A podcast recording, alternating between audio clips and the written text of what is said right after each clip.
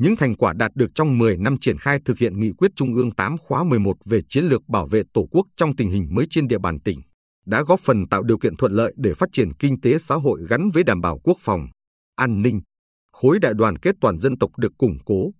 thế trận lòng dân ngày càng vững chắc.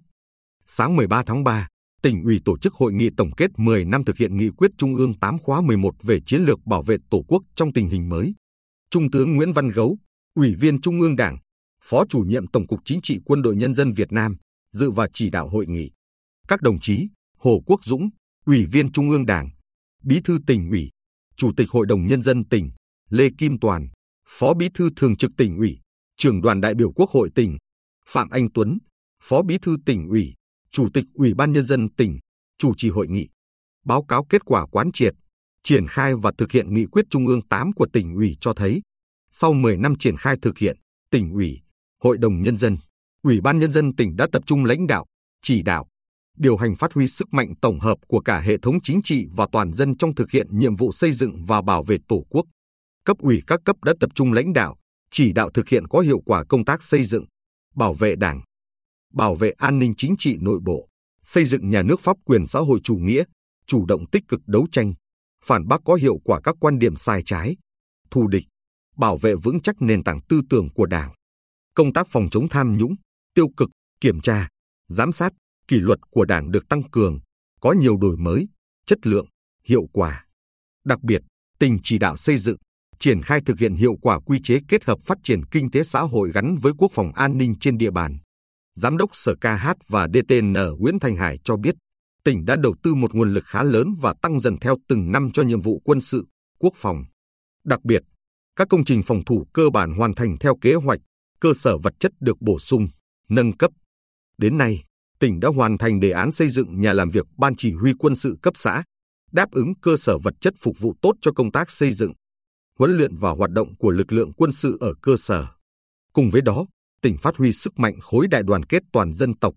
Phó Chủ tịch Ủy ban Mặt trận Tổ quốc Việt Nam tỉnh Phạm Văn Nam thông tin, với vai trò là cầu nối giữa Đảng,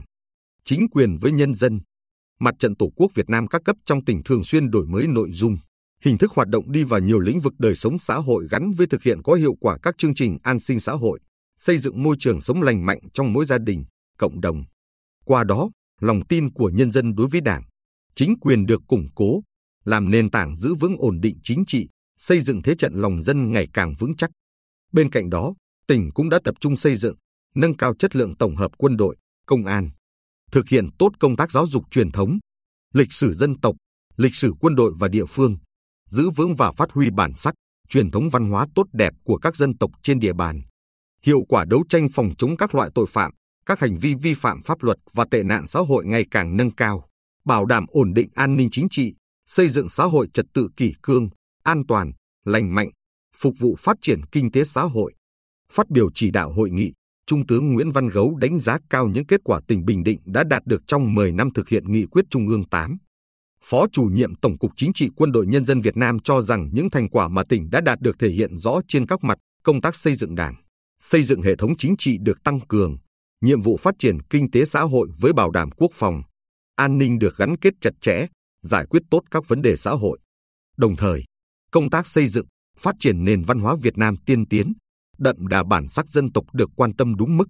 Việc phát triển và nâng cao chất lượng công tác thông tin, tuyên truyền, củng cố và phát huy sức mạnh khối đại đoàn kết toàn dân trong sự nghiệp xây dựng và bảo vệ Tổ quốc được lan tỏa sâu rộng.